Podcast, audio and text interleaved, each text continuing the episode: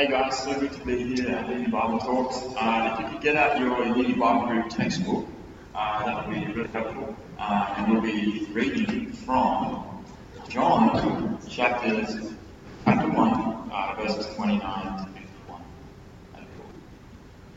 The next day, he saw Jesus coming toward him and said, "Behold, the Lamb of God who takes away the sin of the world. This is he of whom I said, 'After me comes a man who ranks before me, I myself am not afraid.'" And this service, I mean, and John bore witness, "I saw the Spirit in heaven like a dove, and it remained on him. I myself did not know him, but he who sent me to baptize with water said to me, 'He on whom you see the Spirit descend and remain, this is he who baptizes with the Holy Spirit.' And I have seen and have borne witness that this is the Son of God." The next day, again John was standing with two of his disciples, and he looked at Jesus as he walked by and said, "Behold, the Lamb of God." The two disciples heard him say this, and they followed Jesus. Jesus turned and saw them following and said to them, "What are you seeking?" They said to him, "Rabbi," which means teacher, "where are you staying?" He said to them, "Come and you will see." So they came and saw where he was staying, and they stayed with him that day, for it was about the 10th hour. One of the two who heard John speak and followed Jesus was Andrew, Simon Peter's brother. He first found his own brother Simon and said to him, "We have found the Messiah," which means Christ. He brought him to Jesus. Jesus looked at him and said, "You are Simon, the son of John. You shall be called Cephas," which means Peter. The next day, Jesus decided to go to Galilee. He found Philip and said to him, "Follow me." Now Philip was from Bethsaida, the city of Andrew and Peter. Philip found Nathanael and said to him, "We have found him of whom Moses in the law and also the prophets wrote, Jesus of Nazareth, the son of Joseph." Nathanael said to him, "Can anything good come out of Nazareth?" Philip said to him, "Come and see." Jesus saw Nathanael coming toward him and said of him, "Behold, an Israelite indeed, in whom there is no deceit." Nathanael said to him, "How do you know me?" Jesus answered him, "Before Philip called you, when you were under the fig tree, I saw you." Nathanael answered him, "Rabbi, you are the Son of God. You are the King of Israel." Jesus answered him, "Because I said to you, 'I saw you under the fig tree,' do you believe? You will see greater things than these." And he said to him, "Truly, truly, I say to you, you will see heaven opened and the angels of God ascending and descending on the Son of Man." May God help us understand this scripture.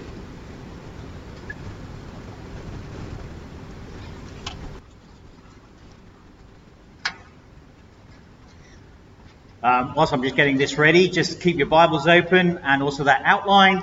And it's really important because today, especially and in this room, it's really easy for the energy and the sound to dissipate. It collapses and God's help us understand. So let me pray as we begin. Father in heaven, thank you for your word, the fact that you've spoken to us. We do ask as we come now and see and read and hear what you are saying, that we might know that in fact Jesus is the Son of God, and believe in him, and in Jesus' name we pray. Amen. Good. Now, like many things that you see on the internet, or if you see on social media that pop up on your screen, I ask the question, is this really true? Can you tell me, is this real? I got this the other day. This made me laugh. One Australian trapped, this kangaroo is waiting for pursuers to come into the water with him, where he will try to drown them. They are extremely good at it. Never ever go into water with a kangaroo. Everything has lots of English ways to kill you here. It amused me because lots of English people actually won't come to Australia because they think that lots of things will kill them. I know someone who won't come because of the spiders. That is, if the Australians don't kill them, the animals will. I mean, why wouldn't this be true? Everything else does kill you. Actually, has anyone actually seen a kangaroo drag someone into the water and kill them before? Anyone heard of that before? No? Or maybe yes? I don't know if it's true. It's hard to actually verify if no one sees that it's true. A few years ago, when the whole drop bear thing happened. You know the whole drop bear thing? It was hilarious because the international students that focused, the poor things, were very confused whether they should go into the bush or not actually go for a bush walk because they were afraid that these drop bears would come down on them.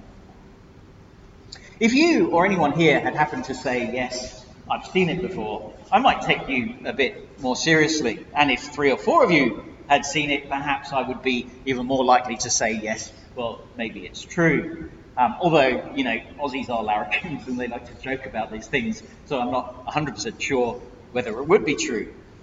But if a zoologist had seen it and observed that pattern of behavior and said, yes, this is the way they actually act, I might believe them a bit more. And perhaps I wouldn't go into the water. Not that you go into the water with a kangaroo anyway, would you? But perhaps I wouldn't go. What we're talking about today is what has been seen and heard and verified by credible people about an incredible claim.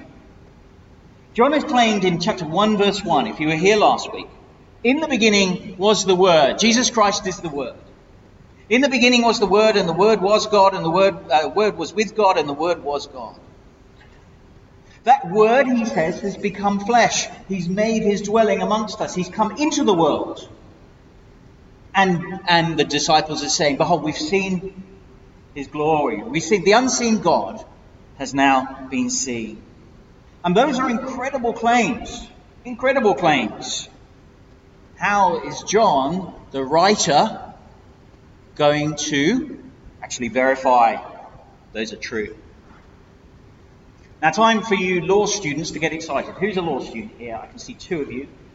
3 of you. Excellent. Law students, get excited because like a great courtroom drama, John the writer draws in several witnesses. And you can see this throughout the book when you read on. Several witnesses from God, from above, throughout this gospel. And the first of those is John. You can see the witnesses going on here. And the first of those is John. And if you weren't in, if you were in faculty group today or this week, you would have heard about John the witnesses. And of course, if you weren't, well, join a faculty group because it's going to help you in groups with your own faculty to be encouraged by God's word. But verse 32, look, take a look. And John bore witness. I saw the Spirit descend from heaven like a dove, and it remained on him. I myself did not know him, but he who sent me to baptize with water said to me, he on whom you see the Spirit descend and remain, this is he who baptizes with the Holy Spirit. And I have seen, and I have borne witness that this is the Son of God. You see, what we see in the Gospel is what John has seen and heard as one of these witnesses, which is our first point today. He's a witness sent by God or from God to testify about Jesus. And as soon as he sees God's Holy Spirit descend on Jesus, he knows who he is. He knows him as the Son of God. He would have known him as his cousin, but he knows him as the Son of God. Now the verb see, look, is very important in John's Gospel. It occurs some 103 times throughout the Gospel, 10 times in this chapter alone. So John is saying something about seeing, which is important. John sees. John sees the heavens opened and testifies, this is the Son of God. Now that title, the Son of God, was loaded with significance and impact. God's king was God's son. God's chosen king was God's son. And Israel had been expecting God's son to come to save them, a ruler who would bring justice amongst the nations. I've been asking this week. If you were to have one word to describe the ideal ruler, who would it be? Or an ideal ruler of our land, who would it be? Just shout out some answers. What would you think? Not who would it be, but what would it be? What would the ideal characteristic of a leader be? Honesty. Good. Yep, that's always the first one that comes up during the week. Yep, honesty. Any others? Confident. Confident. Ooh. Yeah, diplomacy. Good. Yep. Relatable. Yeah. Good. Excellent. Most of the answers this week have involved integrity or honesty or truthfulness.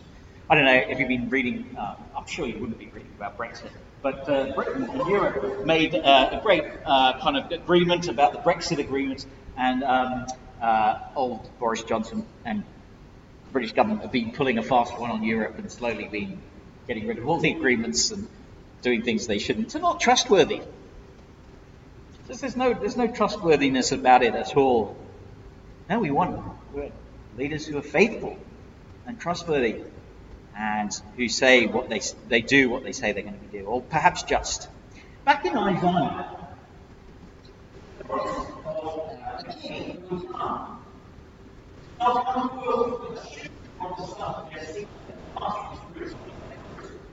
Spirit of wisdom, understanding, spirit of counsel, of might, spirit of knowledge, and the fear of the Lord.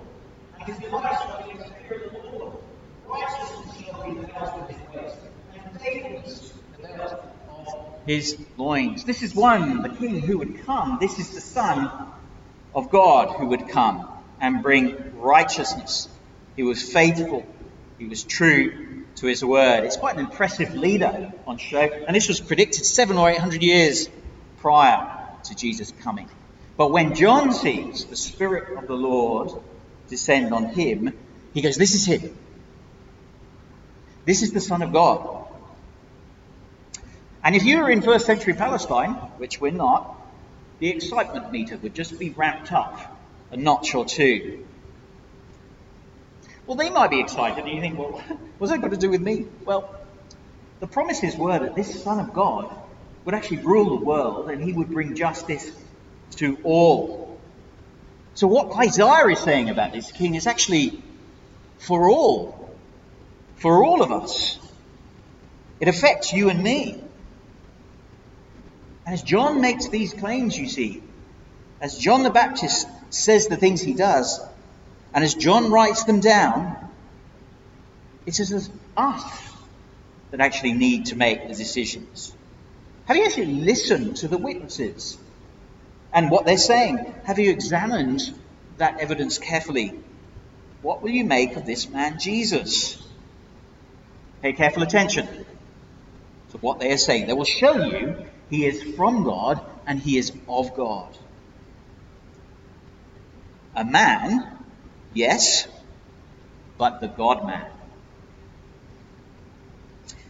Before launching into that, though, before he goes and proves that Jesus is this person, we come to this rather odd sequence of events. I don't know if you noticed that it was read just now. And John the Baptist seems to be sort of fade away a bit, and into the focus seems to come Jesus' disciples and what the disciples saw and heard. And that's the second point today. So we see what John sees and hears, but what do the disciples see and hear? And there's bits and pieces going on everywhere. I don't know if you noticed that as it was read. He comes here, and then he goes there. He tells him this, and then they go there, and then he says that. You think, what's going on? Why write this? Well, right from the start, I don't think this is some sort of evangelism strategy. This is not some sort of plan to tell us how to do, to tell others about Jesus. No, I don't think that's why John is writing. What the disciples do comes into view. And there's a reason for that, which we'll come to. But did you notice how all the events were unfolding in verse 35? We promised the Bible talks are kind of interactive. So, have a chat. about what's going on in the passage. What do you notice? What's the sort of flow of the ideas that are going on in verse 35 to 49? I don't think there's anything odd about it. So just with the person next to you, have a chat about that.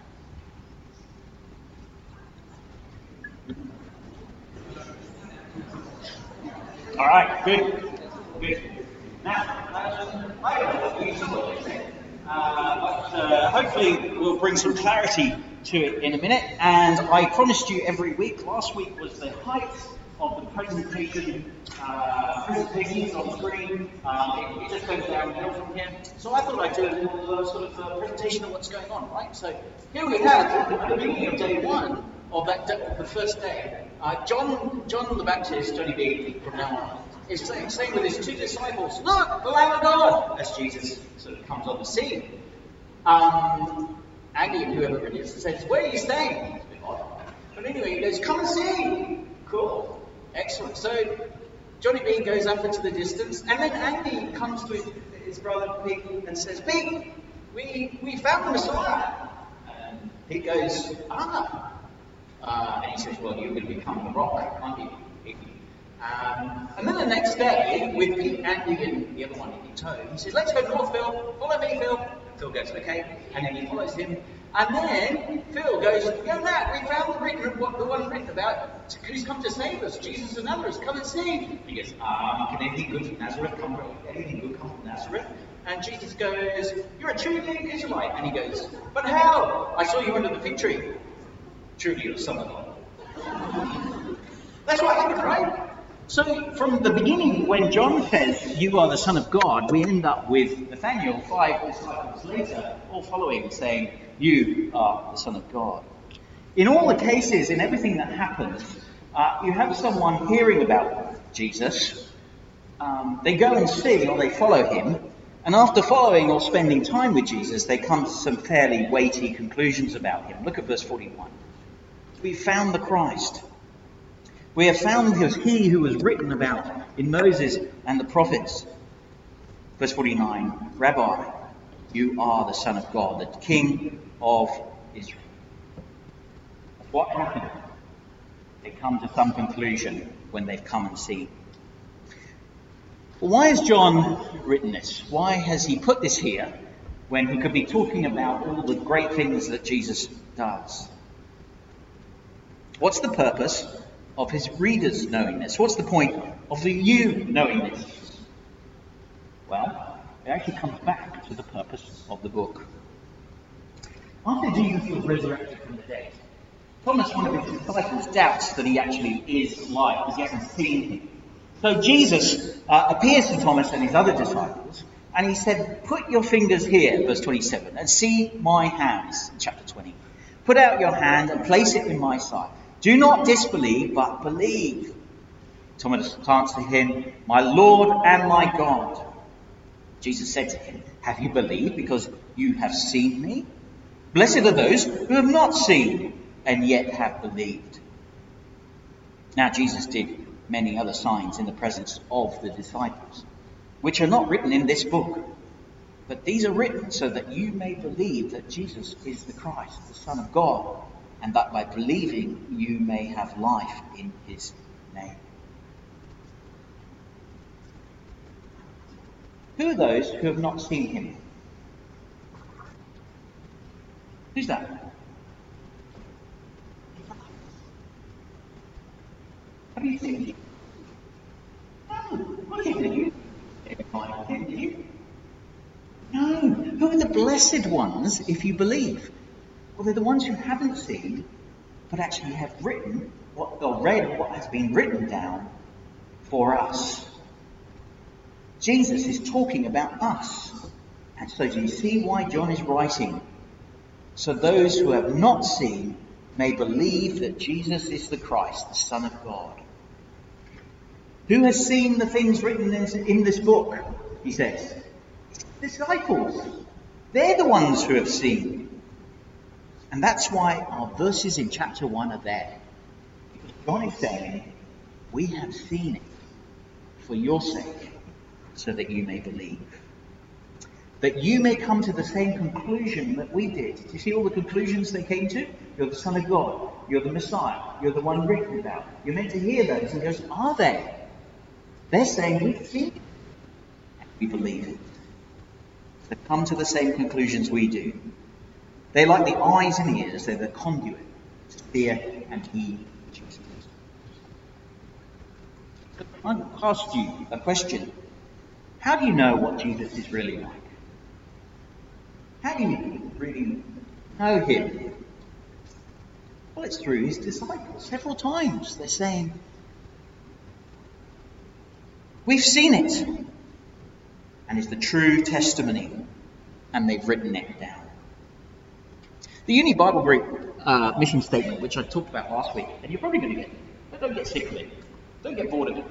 Proclaim Jesus Christ as university to present everyone pure in communion. How do we do that though? How do we proclaim Christ? Well, it's through what the disciples have seen. We've got something called Uncover, which you'll be hearing about if you come to Onboard a bit more. We do encourage you to do it, but it actually says uncover, see for yourself. That is, we see the real Jesus as we actually open up the written testimonies about him. That's the God of Christianity, if you don't know him, if you're not a believer in him. He's the God who speaks with words. He doesn't just communicate. He speaks with words through his disciples, but also those written words which the disciples say. God says, write it down all the way through the Bible. And the Bible's claim about itself is that it's God breathed out word. And that includes the disciples. He's spoken through his disciples who both speak and write. And of course, if you are a believer, if you do know the Lord Jesus, which most of us here do, there's going to be lots of temptations and things as you come to the uni year. There's going to be lots of distractions. How do you keep going? How do you keep believing? Well, as you come back to what is written and what's been written. He's spoken through his disciples. And so I think we've got to be very careful to think that I know what God wants, or I know what Jesus is like by the way I'm feeling. Or perhaps the experiences I've had, or my environment or my circumstances, or what that person says about God. The firm foundation is what the apostles have written in Scripture. You know, Paul, one of the apostles,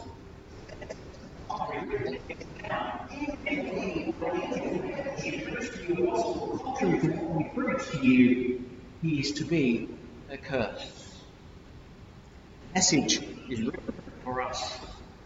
And what is written, and God's truth is in what has been written. You might say, well, perhaps it's biased, maybe it's fabricated.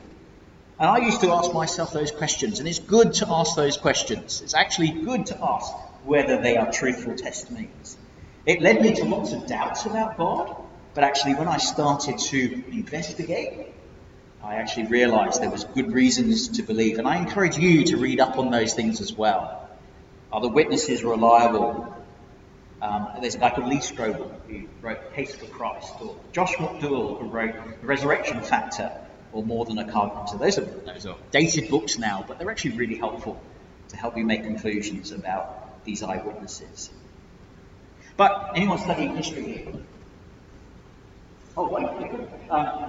Even at school, when you did history, what did they always say to you about being sure about what was going on in history? Anyone remember? Yes. Sorry?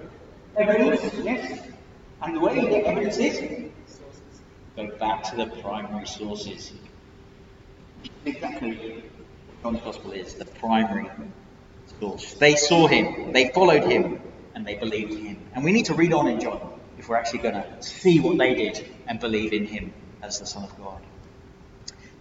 Now, we can finish the talk there, and we could go off to lunch, and you'd be going, rejoice, because the talk is at an end. But you know what? When I was preparing this, something still really bugged me. And that is in verse 46 and 47, that why did Nathanael come to a conclusion about Jesus so fast? You notice that up on the screen. You're the Son of God. What led him to that conclusion? Well, if you notice, when Nathanael comes to Jesus, Jesus says to him, true and Israelite, who in him there's no deceit. And what does Nathanael say? Verse 48, Nathanael said to him, "How do you know me?" Jesus answered, "Before Philip called you, when you were under the fig tree, I saw you." Nathanael answered him, "Rabbi, you are the Son of God. You are the King of Israel." And I was thinking that going, why is sitting under the tree so important? Why is he astounded by the fact that Jesus has seen him beforehand? Why does he declare Jesus as the Son of God on so little evidence? I don't know, as you were discussing just now, whether that was one of the weird things you picked up when you did. Well, as I thought about the whole tree thing, I realised that it's not just John who sees, and it's not just the disciples who see. Actually, all the way through, Jesus sees. It's Jesus who sees. And why is that important? Well, we have a little bit of an Old Testament background at this point, because in the Old Testament, seeing is linked with knowing someone. And in particular, when God sees someone, he knows them. And he doesn't just know about them, you know, that they like sport or whatever it is. No, he knows who they really are. He knows their heart, of their being. In 1 Samuel 16, when God is choosing his king, the Lord said to Samuel, who is his prophet and his judge, "Do not look on his appearance or on the height of his stature, because I've rejected him," that is Saul. "For the Lord sees not as man sees. Man looks on the outward appearance, but God sees or looks on the heart." See? When God actually sees, he knows who they are. He knows the real person. Seeing and knowing the heart is what God does when he sees. He knows you, and he knows what you really like. And I think that's the reason why Jesus is a true Israelite in whom there's no deceit. How does he know? It's God. And he knows exactly what's going on, and he knows them beforehand. See, in John 2, Jesus was in Jerusalem at the Passover during the day, observing the signs that he was doing. But Jesus, in his part, was not entrusting himself to them, for he knew all men, and because he did not need anyone to testify concerning them, for he himself knew what was in man. John 16, "Now we know that Jesus knows all things and do not need anyone's impression you. This is why we believe that you came from God." See, when Jesus says, "I saw you, Nathanael," what's he saying? I knew you. I know you. And that's why Nathanael realizes this Jesus is something special from God. I think that's why he goes, "You are the Son of God, the King of Israel." Jesus is of God and from God. He may not understand everything, but he knows enough to come to some conclusion. See, God sees us, friends. He actually knows our hearts. He knows what we desire. He knows what we love. He knows what we think. Imagine if a movie was made about everything we thought or said and done. I don't know. I hope he wouldn't do that. I hope he wouldn't sort of show it. Imagine if your life was projected up on the screen now. Thank God he hasn't done that. But he does know. He does see. And he knows whether you are in the darkness or in the light. He knows whether you know Jesus as Lord and whether you've submitted to him or not. Can't hide, you see, because God knows and he sees. And all will be exposed by the light sooner or later. Jesus will have more to say about that. Jesus knows everything and how it will happen. Jesus knows those he wants to actually come and see. And that includes everything in verses 35 to 51. This is the thing I was missing when I first prepared the passage. You know, one of those movies, I don't know if you've ever seen one of those movies where you get to the end of the movie and then all of a sudden you realise something and everything falls into place. Have you ever had a movie like that where you realise something and it doesn't make sense? That's what's going on here. When you realise that Jesus is God and from God and he knows and he sees everything, he's actually in charge. Overseeing everything that's happening. What Jesus sees first, our third point, gave me a whole new picture on these verses. He is the overseer. Imagine an overseer. When I talk about overseer, right, what do you think of? You might think of a manager of some sort. He's not just someone who stands there and folds his arm and watches what's going on. But he's watching what's going on to make sure that's happening what needs to happen. That's what an overseer is. He's like a governor. He's like a manager. And that's Jesus here. You notice in verse 35, he doesn't just pass by John the Baptist, no, he approaches him. He approaches him with Andrew and the other disciple will follow him. And he knows they're following him. He said, what are you seeking? Come and see. He's inviting them to come and see. In verse 43, do you notice he gives this heavy title to Peter, the rock, because he's going to feature very heavily throughout the whole gospel. And in verse 43, he doesn't just randomly go to Bethsaida, which is in the north of Israel. He doesn't just take a 2 or 3 day trip just for fun. No, he goes to find Philip. Jesus wants Philip to come and see. He knows them before they even come to him. Jesus handpicks his followers to see what he's doing and hear what he's teaching. And that even includes someone like Judas, who's going to betray him. Knows before he even chooses them. And I think, why is that important in John's Gospel? Why is it important for you as you sit here, actually? Well, again, John's written this to show what type of witnesses they are. They're not just sort of band together to make up the stories themselves. They didn't just pick themselves, no. Jesus picked them. They are God-ordained, not self-determined. They are the testifiers because they have been chosen to testify. And just another further reason not to doubt what's going on. Now, in case you're completely confused, I'd be able to come up with a summary statement. What's going on today?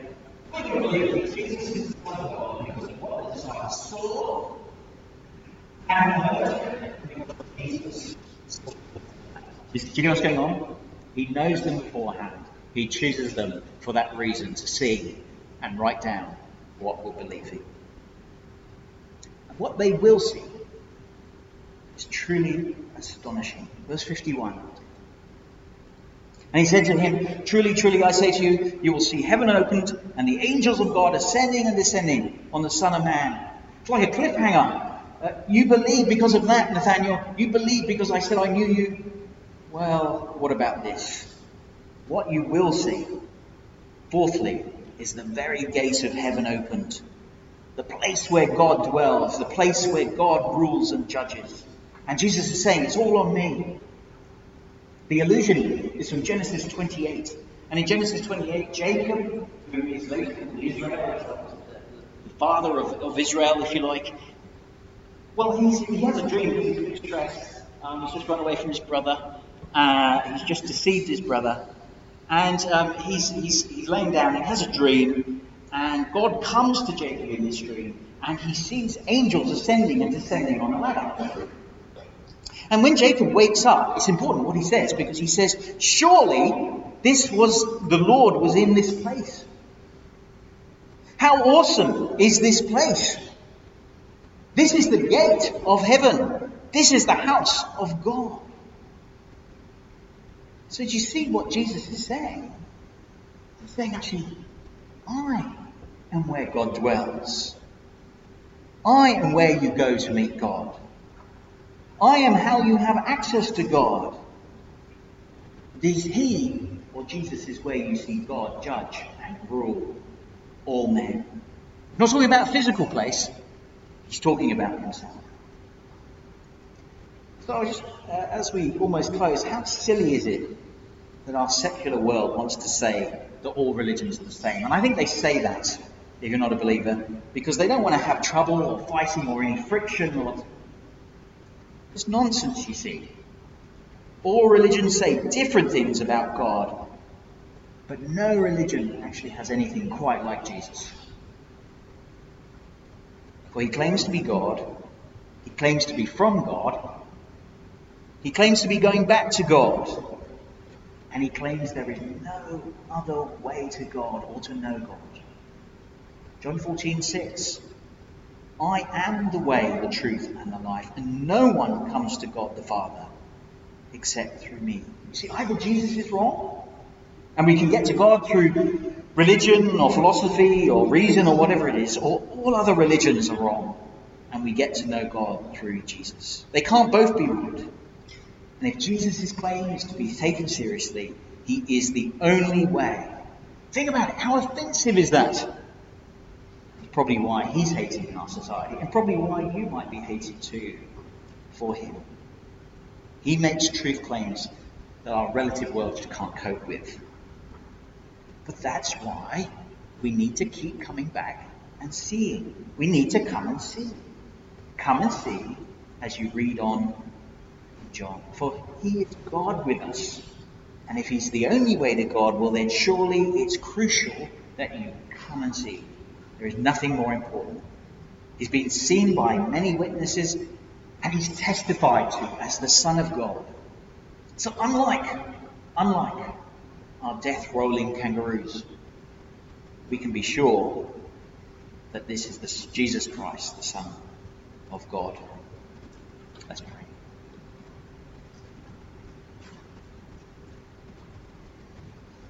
Father, thank you that you haven't left yourself mysterious and without being seen and without being known, but through what these disciples have written, we can come and see and peek into your Son's life and who you really are, and indeed know you through him.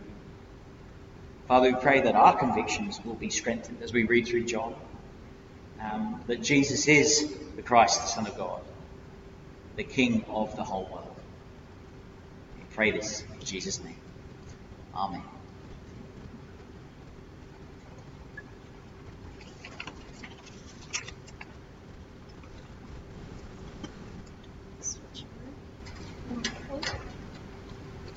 Thanks for that, James. That was awesome. Hi guys, I'm Rosa. I'm a second-year nutrition dietetics student, and I'm going to be leading us in prayer this afternoon. So, would you join me? Dear Heavenly Father, we want to thank you for the opportunity to gather and to hear and receive your word taught to us at our own university campus. Thank you for the wisdom we can learn from John's Gospel about the importance of following Jesus. Thank you that we have access to your word so that we may apply it to our lives and be transformed by the Gospel of Jesus Christ for your glory. We also want to thank you and praise you for the onboard camp coming up this next weekend. We thank you for the camp's team and their dedication to all the preparation required for onboard, creating not only a fun space for fellowship amongst the Reading Bible Group, but a place where we can learn and grow and be challenged and stretched by your word. We thank you that it is good news that you are judge, and we pray that throughout all of onboard your name will be glorified. We also want to thank you for Club's Day yesterday, and thank you for the opportunities that we had as a club of UOW to proclaim Jesus Christ at this university. We pray that as you would go, that you would use these conversations that we had yesterday to further your kingdom and to draw people to Jesus. As we go into this next week and as uni starts to ramp up again, would your peace go with us, and may your spirit be reminding us of what we have learned from your word today. In Jesus' name, amen.